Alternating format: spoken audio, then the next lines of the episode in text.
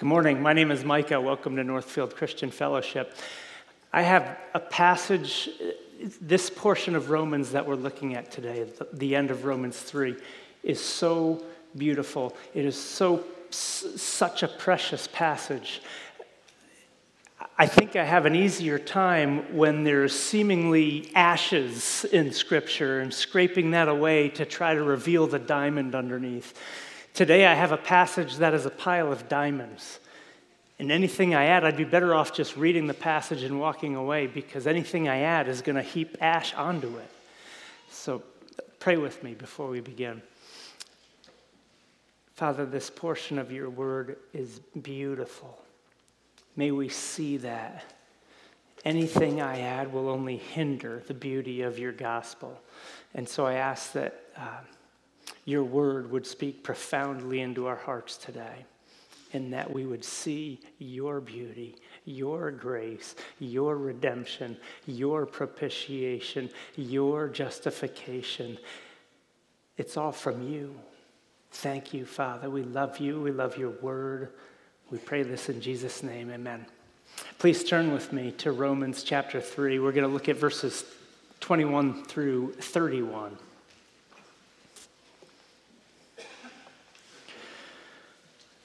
Last week in the first half of Romans 3, Rick covered a tough passage. I mean, if you're looking for some feel good words to tell you how special you are and how wonderful you are, tune into Joel Osteen. Don't go to Romans 3 because you won't find it there. You remember what he read in that passage earlier in Romans 3? None is righteous, no, not one. No one understands. No one seeks for God. All have turned aside. Together they have become worthless. No one does good, not even one. That was last week. Those are tough words, especially for the wimpy society that we've become today. We get hurt feelings over gender specific pronouns. How can we possibly handle the thought of being unrighteous and worthless? But Paul does this for a reason. He just spent the first three chapters in this book of Romans giving us the bad news. And in our passage today, he's about to shift his focus and start to give us the good news. After all, that's what the gospel is, right? It's good news, but it's only good news if we first realize and grasp the bad news. Rick said it this way last week. He said, We have to understand the darkness before we can appreciate the light. Because if I don't realize that I'm a sinner, hopelessly guilty before a holy God, then the fact that God loves me is really no big deal. If I just tell you God loves you, and that's all you know about God, what are you led to believe? Huh, might not be such a bad guy after all. Of course, God loves me. How could He not love such a wonderful person as me? Without the bad news first, the good news can mislead a person into all sorts of incorrect beliefs about both God and themselves. If God just merely loves me and died for me, then God's crazy. He killed his son? Why? That doesn't sound like a holy God. That sounds like a lonely, pitiable deity. The fact that he loves me, that, that just goes to show how special I am. I must deserve his love. Do you see how wrong this is? The gospel is only truly good news when it's understood in light of the truth, in light of the facts. God is a righteous and just judge who will not tolerate the breaking of his law. You and I are unrighteous and unders who always fall short of his perfect law. We never, ever meet up to his standards. Spiritually speaking, we are wicked, worthless, hopeless. That's the message of the first three chapters of the book of Romans up until today in this passage here. And in light of this bad news that we've been hearing, the good news that we're about to hear is such good news. It is worth more than every Bitcoin on the planet. It will change your life eternally and wonderfully. So let's read our passage today Romans 3, verses 21 to the end, verse 31. But now the righteousness of God has been manifested apart from the law, although the law and the prophets bear witness to it. The righteousness of God through faith in Jesus Christ for all who believe. For there is no distinction, for all have sinned and fall short of the glory of God, and are justified by his grace as a gift through the redemption that is in Christ Jesus, whom God put forward as a propitiation by his blood to be received by faith. This was to show God's righteousness because in his divine forbearance he had passed over former sins. It was to show his righteousness in time so that he might be just and the justifier of the one who has faith in Jesus. Then what becomes of our boasting? It is excluded. By what kind of law? By a law of works? No, but by a law of faith. For we hold that one is justified by faith apart from the works of the law.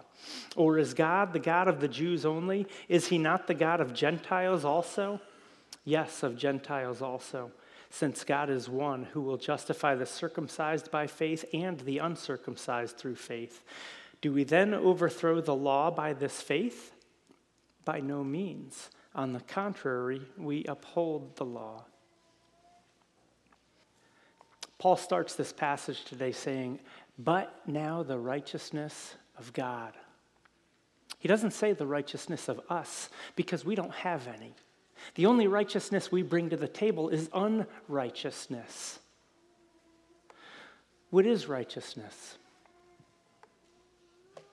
What does it mean to be righteous? It means to be right in the truest and purest sense. Because God is righteous, He is 100% true. There is no falsehood in Him. God is never wrong. God is never a liar. He is true. He is right. But righteousness is not in truth, it's also being right in morals. Because God is righteous, He is 100% pure and good. There's nothing unethical about God. He never slips up, He is never in sin. God is always righteous. He is right, both truthfully and morally.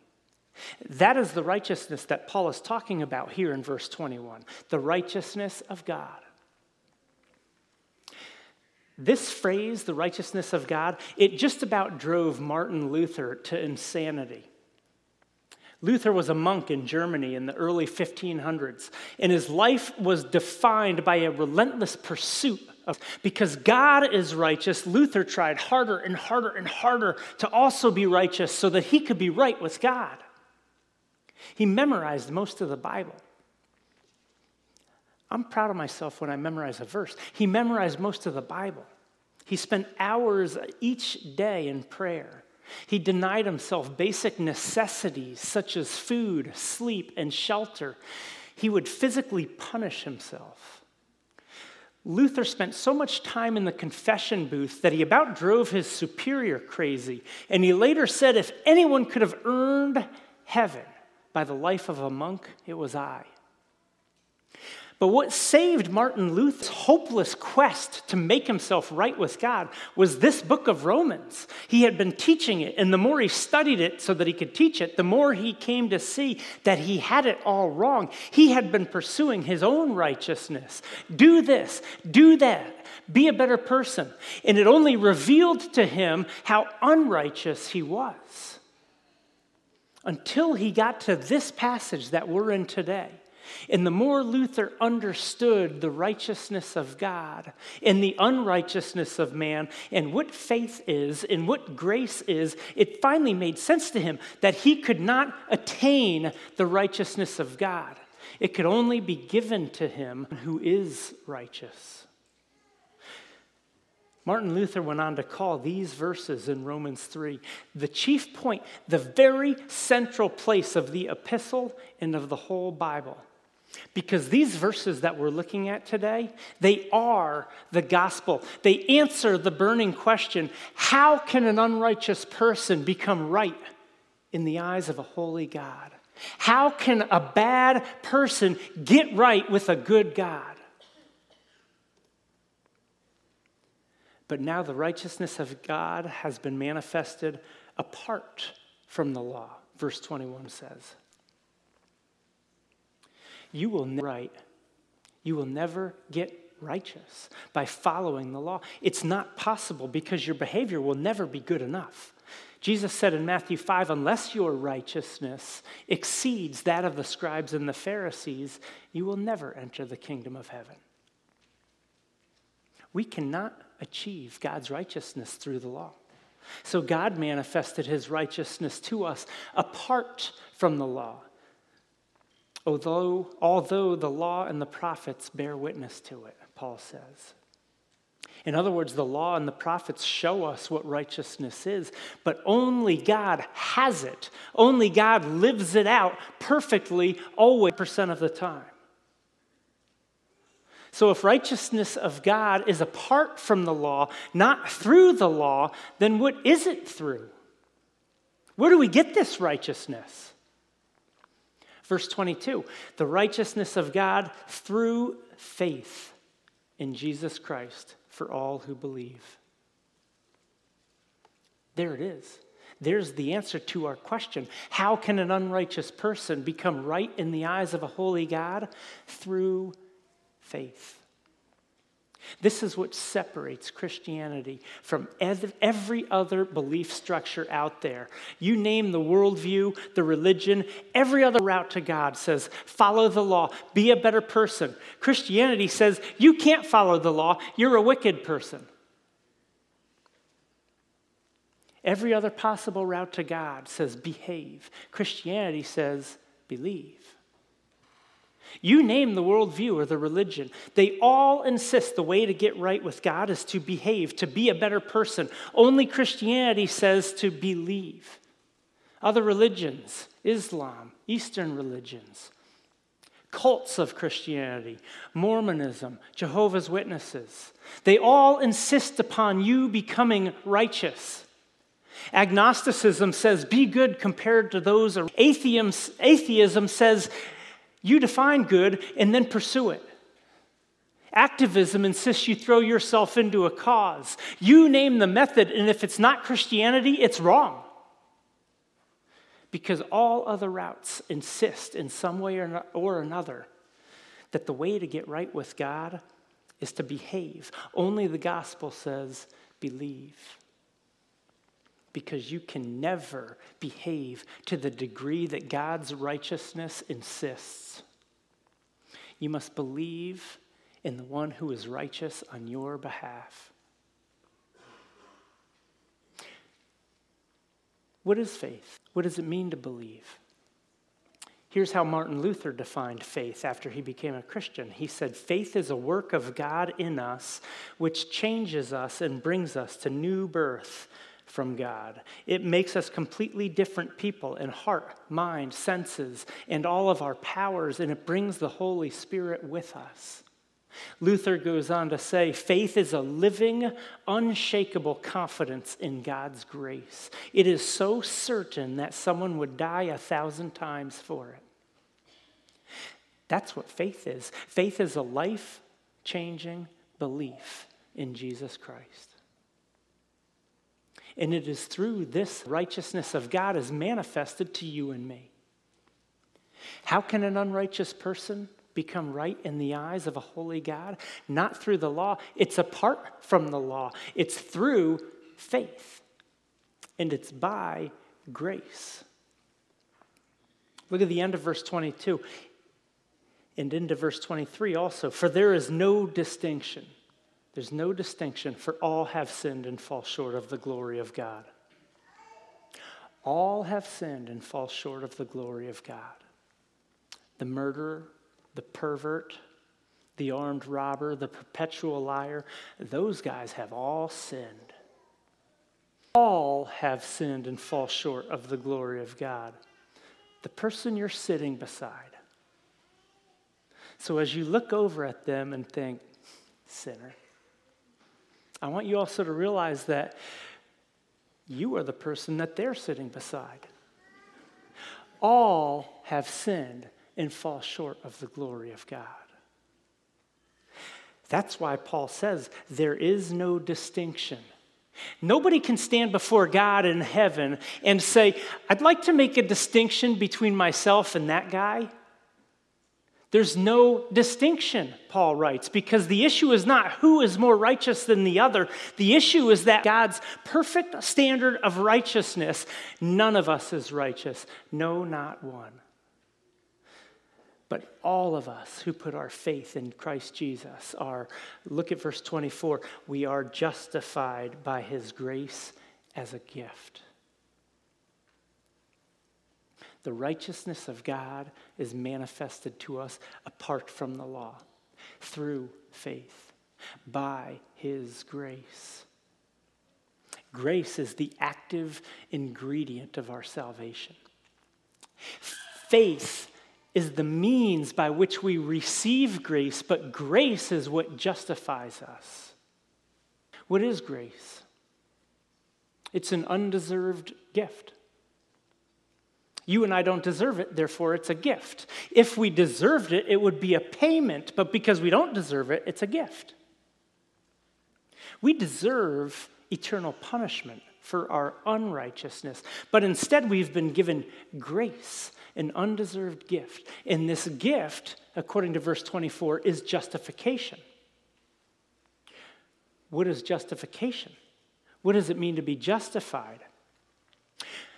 Are you guys starting to notice how many rich words there are in this passage? Righteousness, faith, justified. It's like we're eating a big bowl of alphabet soup from the Bible. And we're just getting started because there are more great words to come in this passage. Now you know why Martin Luther called this passage the chief point, the very central place of the epistle and of the whole Bible. Justification comes from the same Greek word as righteousness. They mean the same thing justification and righteousness. Only justification comes from a legal perspective. So when a person is justified, they are legally declared to be righteous. So when verse 24 tells justified by his grace, it's saying we are declared righteous by his grace. We who are unrighteous are declared to be righteous by his grace. How can that be? How can a good judge declare a guilty sinner to be righteous? That doesn't sound good. I mean, if a person is proven to be guilty of murder, and they stand before a judge at the Tazewell County Courthouse, and the judge looks this murderer in the eye and says, I know you did it, but I declare you to be innocent to go. That would not be a good judge he would be a very wrong judge. Only a crony of a judge would let the guilty go unpunished. So, how can our God, a righteous judge, possibly declare a guilty sinner to be righteous? Because of the source of righteousness. Look at the second half of verse 24. Through the redemption that is in Christ Jesus more alphabet soup. Redemption. What does that mean? To be redeemed is to be purchased. In other words, redemption comes with a cost. For example, when you redeem a gift card, that can only happen because it's already been paid for by you or somebody else. Redemption comes with a cost. In the Bible, redemption is often used in regard to a person being purchased out of slavery. The prophet Hosea purchased his wife out of sex slavery. He paid 15 pieces of silver and a whole bunch of barley to purchase his wife's freedom. She was redeemed, free to go. It didn't cost her a thing, it cost her husband a great deal of money. When you and I were redeemed, we were purchased to sin. Didn't cost us a thing. That's grace, that's the gift. But it cost Jesus Christ an enormous amount because the wages of sin is death. according to chapter 6 of Romans. That's the cost. You want to be redeemed from your sin, purchased out of your sin? The cost is death. Jesus paid it. That's why verse 24 says, through the redemption that is in Jesus Christ. It gets even better. Verse 25, whom God put forward as a propitiation by his blood to be received by faith. More alphabet soup propitiation. What is that? Propitiation is the satisfaction of God's wrath. It's God's wrath being satisfied. Because God is righteous, God has wrath against all that is unrighteous. And we don't like the thought of God being wrathful. But if God didn't have wrath against sin, he wouldn't be righteous. Did you get that? If God was not wrathful, he would not be righteous. He'd be like the unjust judge who looked the murderer in the eye and said, I know you did it, but I declare you innocent. Get out of here. That's not righteousness. God's justice won't allow that to be a punishment that fits the crime, a punishment that propitiates, that satisfies God's wrath. That's where the cross comes in. At the cross, Jesus Christ both redeemed us and propitiated for us. He redeemed us. He purchased us out of our sin, uh, out of our slavery to sin and death, and he set us free into eternal life. And he propitiated for us at the cross. He satisfied God's wrath against our sin. Our unrighteousness demanded wrath. Jesus' sacrifice on the cross died God's wrath. In the Old Testament, the same Greek word for propitiation is used for the mercy seat. You remember the mercy seat was on top of the Ark of the Covenant, which is where God told Moses, There I will meet with you. But before the high priest could even enter into the presence of the Ark of the Covenant, he had to sprinkle blood onto the mercy seat. That blood is what propitiated, what satisfied God's wrath, so that the priest could enter into the presence of God and live to tell about it. Jesus Christ is our mercy seat. He went to the cross and he said, There I will meet with you. Propitiation by his blood, verse 25 says, to be received by faith. Verse 25 continues, and into verse 26 also, it says, This was to show God's righteousness because in his divine forbearance he had passed over former sins. It was to show his righteousness at the present time so that he might be just and the justifier of the one who has faith in Jesus Christ. You remember the question I asked earlier about the judge? Judge possibly declare a guilty sinner to be righteous? Because our good judge in heaven sent his very son to be your substitute. He redeemed you, he propitiated for you. So when God now looks at you, he doesn't see your unrighteousness. It's gone, paid for, satisfied. In fact, what he sees is righteousness, not your righteousness. Remember, you don't have any. He sees Christ's righteousness that was imputed into you the moment you became a believer. Paul told the Corinthian church, For our sake he made him to be sin who knew no sin, so that in him the righteousness of God. Martin Luther called this the great exchange. Christ took our unrighteousness upon himself and he paid for it on the cross. And in exchange, he gave us his righteousness that he lived out on our behalf. That's how God is both just and the justifier, the one who has faith in, uh, of the one who has faith in Jesus.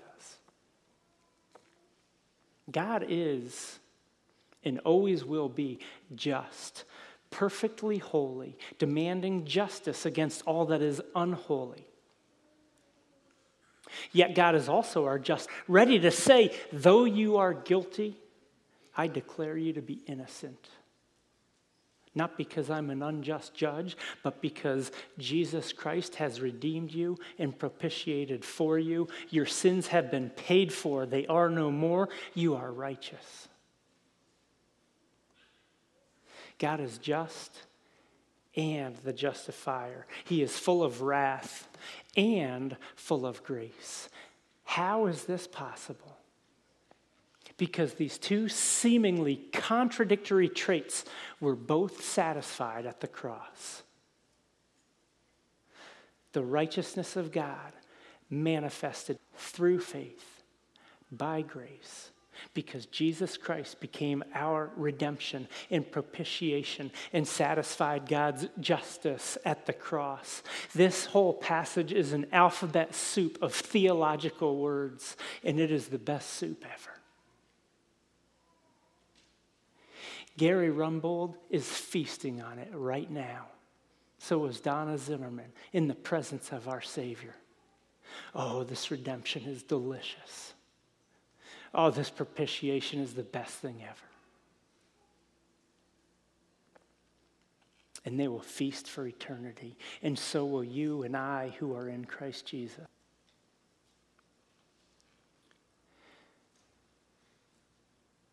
So, what's the result of all this? If none of us is righteous, no, not one. If God alone is righteous, if Jesus Christ paid the price for our unrighteousness and imputed God's righteousness into us, what's the result? Verse 27. Then what becomes of our boasting? It is excluded. By what kind of law? By a law of works? No, but by the law of grace, uh, by the law of faith. The result of our salvation the result means that not one of us can boast. It is excluded, Paul says, because the gospel is not about anything we do. The only thing we ever do is disqualify ourselves from God's standard of righteousness. The gospel is about what God has done for us through his Son. If our behavior played any role in our salvation. We could boast about that. If my goodness helped me in even the slightest amount, I could boast just a little bit that I contributed to my salvation. Yeah, Christ died for me, but I also worked really hard so that He didn't have to carry my whole load. He carried your whole load. Christianity has no place for boasting. No place for self satisfaction, self congratulation, self promotion, self exaltation, because it's not about self, it's about our Savior. Boasting is excluded because, as verse 28 says, we hold that one is justified by faith apart from works of the law. In other words, we are justified by our belief, not our behavior. No boasting. There's also no other option. There's no other option. Look at verses 29 and 30. The God of Jews only, is he not the God of Gentiles also? Yes, of Gentiles also, since God is one who will justify the circumcised by faith and the uncircumcised through faith.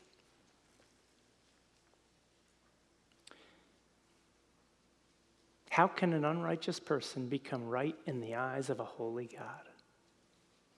How can a guilty sinner get right before a good God? There is only one option there is not one God for the Jews with one way to get to him, and, and then another God for the Gentiles with this other way to get to him. There is one God and one Savior, Jesus Christ. There is no other option. There is no other way, God. You don't get to pick your God. You don't get to find the God that works for you. You don't find your God. The God of the universe finds you. You and I are the ones who are lost, not him. And you and I are simply called to respond in faith, life changing faith. That's your only option. Finally, verse 31 Do we then overthrow the law by this faith? By no means. On the contrary, we uphold the law.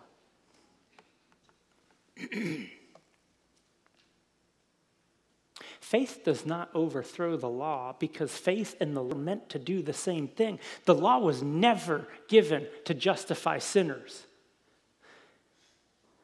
The closing verse of last week's passage said, Through the law comes knowledge of sin.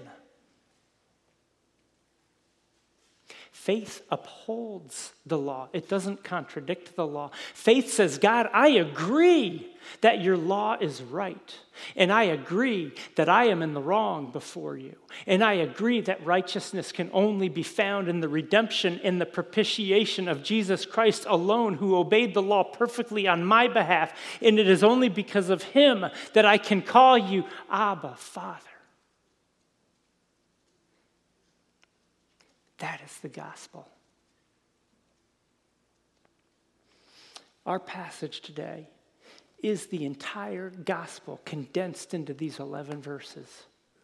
It's the alphabet soup of our salvation. All these big words righteousness, faith, grace, justification, redemption, propitiation they all came together at the cross.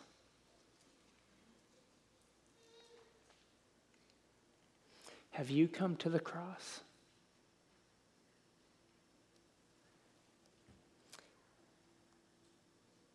Have you put your faith in the propitiating work of your Savior? Have you found your way to God apart from the law? Or are you still hoping to work your way to God through the law? The gospel is good news to those who know they can't get to God on their own. But the gospel is hard news to any of you who insist that you're good enough. Because the gospel demands that you humble yourself in that you say, God, I bring you nothing but my sin and my failure. I am not good. You alone are good. Bring righteousness through your Son at the cross. If you haven't done that, do it today. Stop relying on yourself and put your faith in the one that you can rely on. Put your faith in Jesus. Let's pray.